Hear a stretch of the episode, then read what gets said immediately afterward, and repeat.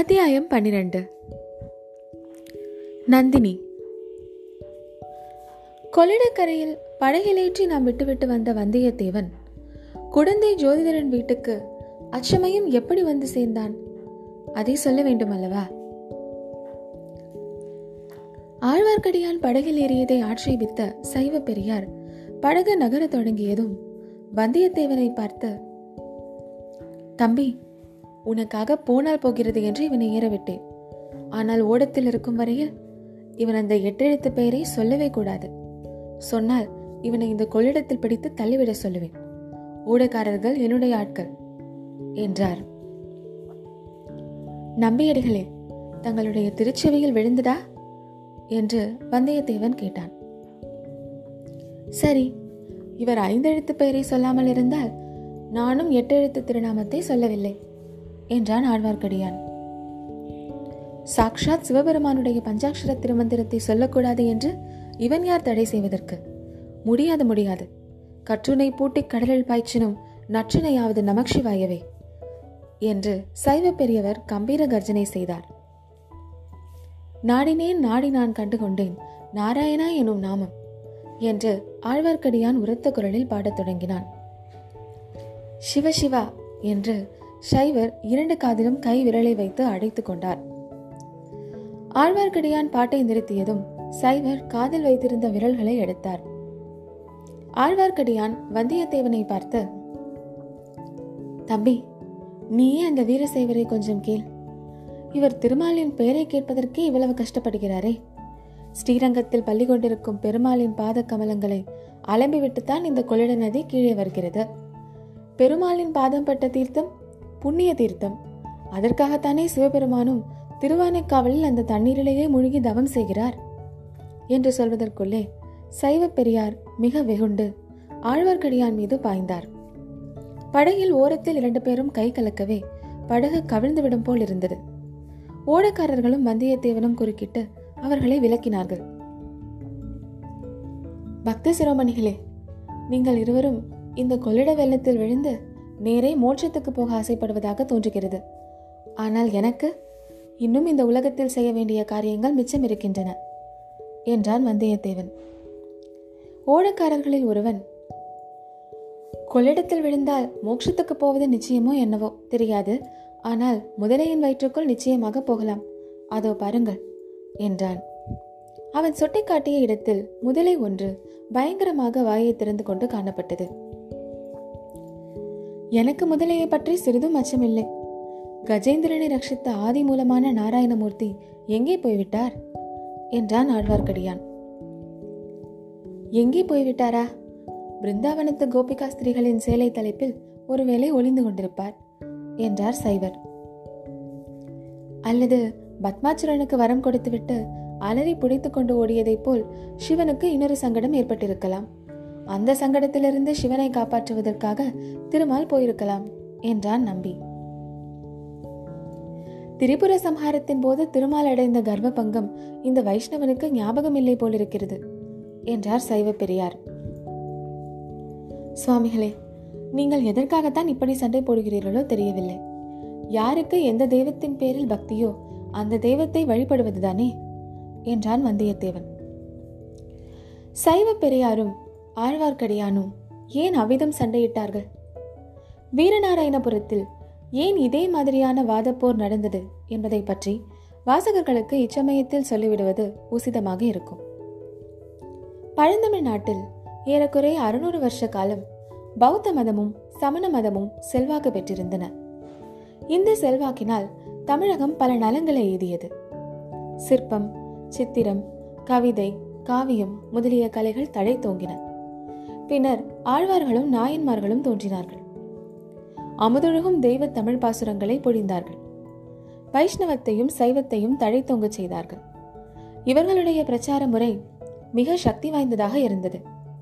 சமய பிரச்சாரத்திற்கு சிற்பக்கலையுடன் கூட இசைக்கலையையும் பயன்படுத்திக் கொண்டார்கள். ஆழ்வார்களின் பாசுரங்களையும் மூவர் தேவார பண்களையும் தேவகானத்தை ஒத்த இசையில் அமைத்து பலர் பாடத் தொடங்கினார்கள். இந்த இசை பாடல்கள் கேட்போர் உள்ளங்களை பரவசப்படுத்தி பக்தி வெறியை ஊட்டின. ஆழ்வார்களின் பாடல் பெற்ற விஷ்ணு ஸ்தலங்களும் மூவரின் பாடல் பெற்ற சிவஸ்தலங்களும் புதிய சிறப்பையும் புனிதத்தன்மையையும் அடைந்தன. அதற்கு முன் செங்கல்லாலும் மரத்தினாலும் கட்டப்பட்டிருந்த ஆலயங்கள் புதுப்பித்து கற்றளைகளாக கட்டப்பட்டன. இந்த திருப்பணியை விஜயாலய சோழன் காலத்திலிருந்து சோழ மன்னர்களும் மன்னர் குடும்பத்தைச் சேர்ந்தவர்களும் வெகுவாக செய்து வந்தார்கள். அதே சமயத்தில் கேரள நாட்டில் ஒரு விசேஷ சம்பவம் நடந்தது. காலடி எனும் இடத்தில் ஒரு மகான் அவதரித்தார். இளம் பிராயத்தில் அவர் உலகத்தை துறந்து சன்னியாசியானார் வடமொழியில் உள்ள சகல சாஸ்திரங்களையும் படித்து கரை கண்டார். வேத உபனிஷதம் பகவத்கீதை பிரம்மசூத்திரம் இவற்றின் அடிப்படையில் அத்வைத வேதாந்த கொள்கையின் கொடியை நாட்டினார்.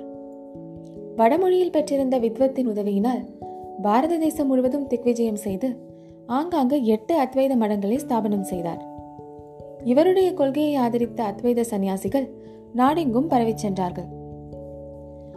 இவ்விதம் தமிழ்நாட்டில் நம் கதை நடந்த காலத்தில் பெரியதொரு சமய கொந்தளிப்பு ஏற்பட்டிருந்தது. இந்த கொந்தளிப்பிலிருந்து தீங்கு தரும் அம்சங்கள் சிலவும் தோன்றி பரவின. வீர வைஷ்ணவர்களும் வீர சைவர்களும் ஆங்காங்கு முளைத்தார்கள். இவர்கள் கண்ட கண்ட இடங்களில் எல்லாம் சண்டையில் இறங்கினார்கள். இந்த வாத போர்களில் அத்வைதிகளும் கலந்து கொண்டார்கள். சமயவாத போர்கள் சில சமயம் அடிதடி சண்டையாகவும் பரிணமித்தன. அந்த காலத்து சைவ வைஷ்ணவ போரை விளக்கும் அருமையான கதை ஒன்று உண்டு. ஸ்ரீரங்கத்து வைஷ்ணவர் ஒருவர் திருவானைக்காவல் ஆலய வெளிச்சுவரின் ஓரமாக போய்க் கொண்டிருந்தார். தலையில் திடீரென்று ஒரு கல் விழுந்தது. காயமாகி ரத்தமும் கசிந்தது. வைஷ்ணவர் அண்ணாந்து பார்த்தார். கோபுரத்தில் ஒரு காக்கை உட்கார்ந்திருந்ததால் அந்த பழைய கோபுரத்தின் கால் இடிந்து விழுந்திருக்க வேண்டும் என்று அறிந்தார். உடனே அவருக்கு காயமும் வலியும் மருந்து போய் ஒரே குதூகலம் உண்டாகிவிட்டது. ஸ்ரீரங்கத்து வீர வைஷ்ணவ காக்காயே திருவானைக்காவல் சிவன் கோவிலை நன்றாக இடித்து தள்ளு என்றாராம். அந்த நாளில் இத்தகைய சைவ வைஷ்ணவ வேற்றுமை மனப்பான்மை மிக பரவி இருந்தது. இதை தெரிந்து கொள்ளுதல் பின்னால் இந்த கதையை தொடர்ந்து படிப்பதற்கு மிக்க அனுகூலமாக இருக்கும். ஓடம் அக்கறை சென்றதும் சைவ பெரியவர் ஆழ்வார்க்கடியானை பார்த்து நீ நாசமாய்த்தான் போவாய் என்று கடைசி சாபம் கொடுத்துவிட்டு தம் வழியே போனார். வந்தியத்தேவனுடன் வந்த கடம்பூர் வீரன் பக்கத்தில் உள்ள திருப்பனந்தாளுக்கு சென்று குதிரை சம்பாதித்து வருவதாக சொல்லி போனான். ஆழ்வார்க்கடியானும் வந்தியத்தேவனும் ஆற்றங்கரையில் அரச மரத்தின் அடியில் உட்கார்ந்தார்கள். அந்த மரத்தின் விசாலமான அடர்ந்த கிளைகளில் நூற்றுக்கணக்கான பறவைகள் மதுரமான கலகலத்துவனி செய்து கொண்டிருந்தன. வந்தியத்தேவனும் நம்பியும் ஒருவருடைய வாயை ஒருவர் பிடுங்கி ஏதாவது விஷயத்தை கிரகிக்க விரும்பினார்கள். முதலில் சிறிது நேரம் சுற்றி வளைத்து பேசினார்கள். ஏன் தம்பி கடம்பூர் மாளிகைக்கு என்னை அழைத்து போகாமல் விட்டுவிட்டு போய்விட்டாயே? என்றான் ஆழ்வார்க்கடியான். நான் போவதே பெரிய கஷ்டமாக போய்விட்டது நம்பிகளே என்றான் வந்தியத்தேவன். அப்படியா? பின் எப்படித்தான் போனாய்? ஒருவேளை போகவில்லையோ? என்று கேட்டான் ஆழ்வார்க்கடியான். போனேன் போனேன். ஒரு காரியத்தை உத்தேசித்து விட்டால் பின்வாங்கி விடுவேனா? வாசல் காவலர்கள் தடுத்தார்கள்.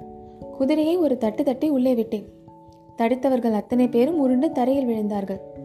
பிறகு அவர்கள் எழுந்து வந்து என்னை சூழ்ந்து கொள்வதற்குள் என் நண்பன் கந்தமாறன் ஓடி வந்து என்னை அழைத்து போனான் என்றான் வந்தியத்தேவன்.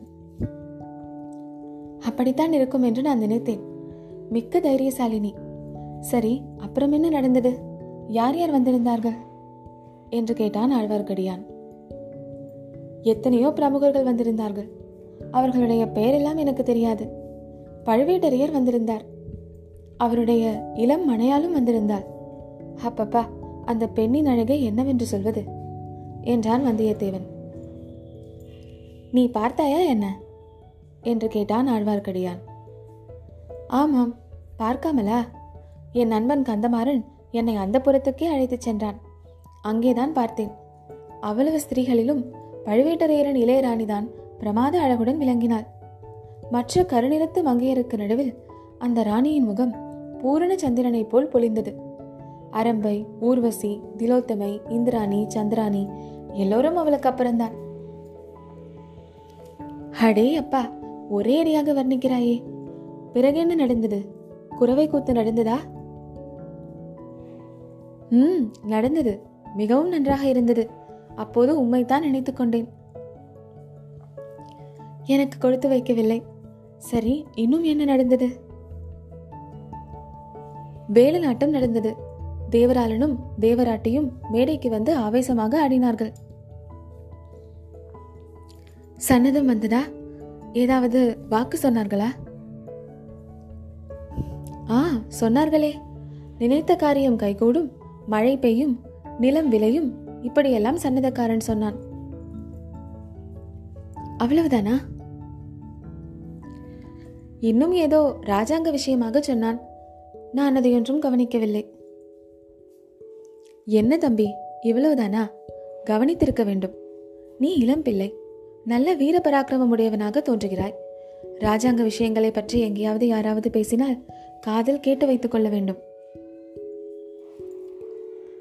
நீர் சொல்வது உண்மை. எனக்கு கூட இன்று காலையில் அப்படித்தான் தோன்றியது. என்ன தோன்றியது?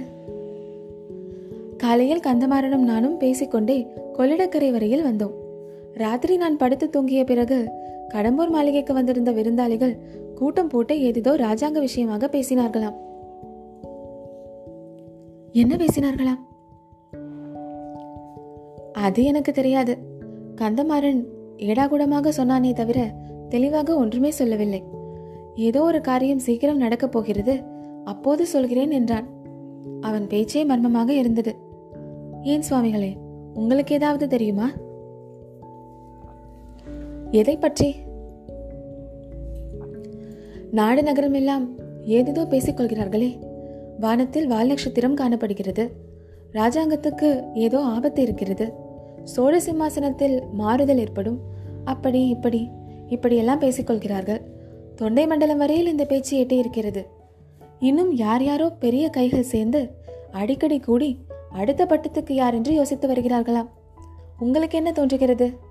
அடுத்த பட்டத்துக்கு யார் வரக்கூடும்? எனக்கு அதெல்லாம் தெரியாது தம்பி. ராஜாங்க காரியங்களுக்கும் எனக்கும் என்ன சம்பந்தம்? நான் வைஷ்ணவன். ஆழ்வார்களின் அடியார்க்கு அடியான். எனக்கு தெரிந்த பாசுரங்களை பாடிக்கொண்டு ஊர் ஊராக திரிகிறவன். இவ்வாறு ஆழ்வார்க்கடியான் கூறி திருக்கண்டேன் பொன்மேனி கண்டேன் என்று பாடத் தொடங்கவும் வந்தியத்தேவன் குறுக்கிட்டு உமக்கு புண்ணியமாக புகட்டும் நிறுத்தும் என்றான். அடடா தெய்வ தமிழ் பாசுரத்தை நிறுத்த சொல்கிறாயே.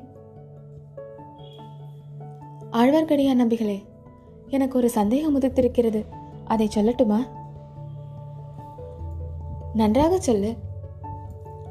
தடியை தூக்கி கொண்டு அடிக்க வரமாட்டீரே. உன்னையா? உன்னை அடிக்க என்னாலே முடியுமா? இல்லை உம்முடைய வைஷ்ணவம் பக்தி ஊர்த்தவ புண்டரம் பாசுர பாடல் எல்லாமே வெறும் வேஷம் என்று சந்தேகிக்கிறேன். ஐயையோ இது என்ன பேச்சு? அபச்சாரம் அபச்சாரம். அபச்சாரமும் இல்லை உபச்சாரமும் இல்லை. உம்முடைய பெண்ணாசையை மறைப்பதற்காக இந்த மாதிரி வேஷம் போடுகிறேன். உம்மை போல் இன்னும் சிலரையும் நான் பார்த்திருக்கிறேன். பெண்ணாசை பித்து படித்து அலைகிறவர்கள். அப்படி என்னதான் பெண்களிடம் காண்கிறீர்களோ அதுதான் எனக்கு தெரியவில்லை. எனக்கு எந்த பெண்ணை பார்த்தாலும் வெறுப்பாகவே இருக்கிறது. தம்பி பெண் பித்து பிடித்து அலைகிறவர்கள் சிலர் உண்டு. ஆனால் அவர்களோடு என்னை சேர்க்காதே. நான் வேஷதாரி அல்ல. நீ அவ்விதம் சந்தேகிப்பது ரொம்ப தவறு. அப்படி என்றால் பல்லக்கில் வந்த அந்த பெண்ணிடம் ஓலை கொடுக்கும்படி என்னை ஏன் கேட்டீர்? அதிலும் இன்னொரு மனுஷனை மனம் புரிந்து கொண்ட பெண்ணிடம் மனதை செலுத்தலாமா? நீர் கடம்பூர் மாளிகைக்கு வர வேண்டும் என்று சொன்னதும் அவளை பார்ப்பதற்கு தானே? இல்லை என்று சொல்ல வேண்டாம். இல்லை என்று சொல்லவில்லை. ஆனால் அதற்கு நீ கூறிய காரணம்தான் தவறு. வேறு தகுந்த காரணம் இருக்கிறது. அது ஒரு பெரிய கதை. குதிரை இன்னும் வர காணும். அந்த கதையைத்தான் சொல்லுங்களேன். கேட்கலாம். கதை என்றால் கற்பனை கதை அல்ல. உண்மையாக நடந்த கதை. அதிசயமான வரலாறு. கேட்டால் திகைத்து போவாய். அவசியம் சொல்லத்தான் வேண்டுமா? இஷ்டம் இருந்தால் சொல்லுங்கள். ஆம் சொல்கிறேன். கொஞ்சம் எனக்கு அவசரமாக போக வேண்டும். இருந்தாலும் சொல்லிவிட்டு போகிறேன். மறுபடியும் உன்னிடம் ஏதாவது உதவி கோரும்படி இருந்தாலும் இருக்கும். அப்போது தட்டாமல் செய்வாய் அல்லவா? நியாயமாக இருந்தால் செய்கிறேன் சுவாமிகளே. உங்களுக்கு இஷ்டமில்லாவிட்டால் ஒன்றும் சொல்ல வேண்டாம்.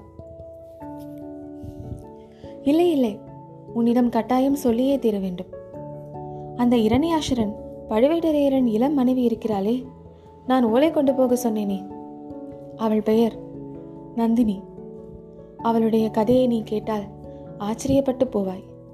உலகில் இப்படியும் அக்கிரமம் உண்டா என்று பொங்குவாய். இந்த முன்னுரையுடன் ஆழ்வார்க்கடியான் நந்தினியை பற்றிய கதையை ஆரம்பித்தான். ஆழ்வார்க்கடியான் பாண்டிய நாட்டில் வைகை நதிக்கரையில் ஒரு கிராமத்தில் பிறந்தவன்.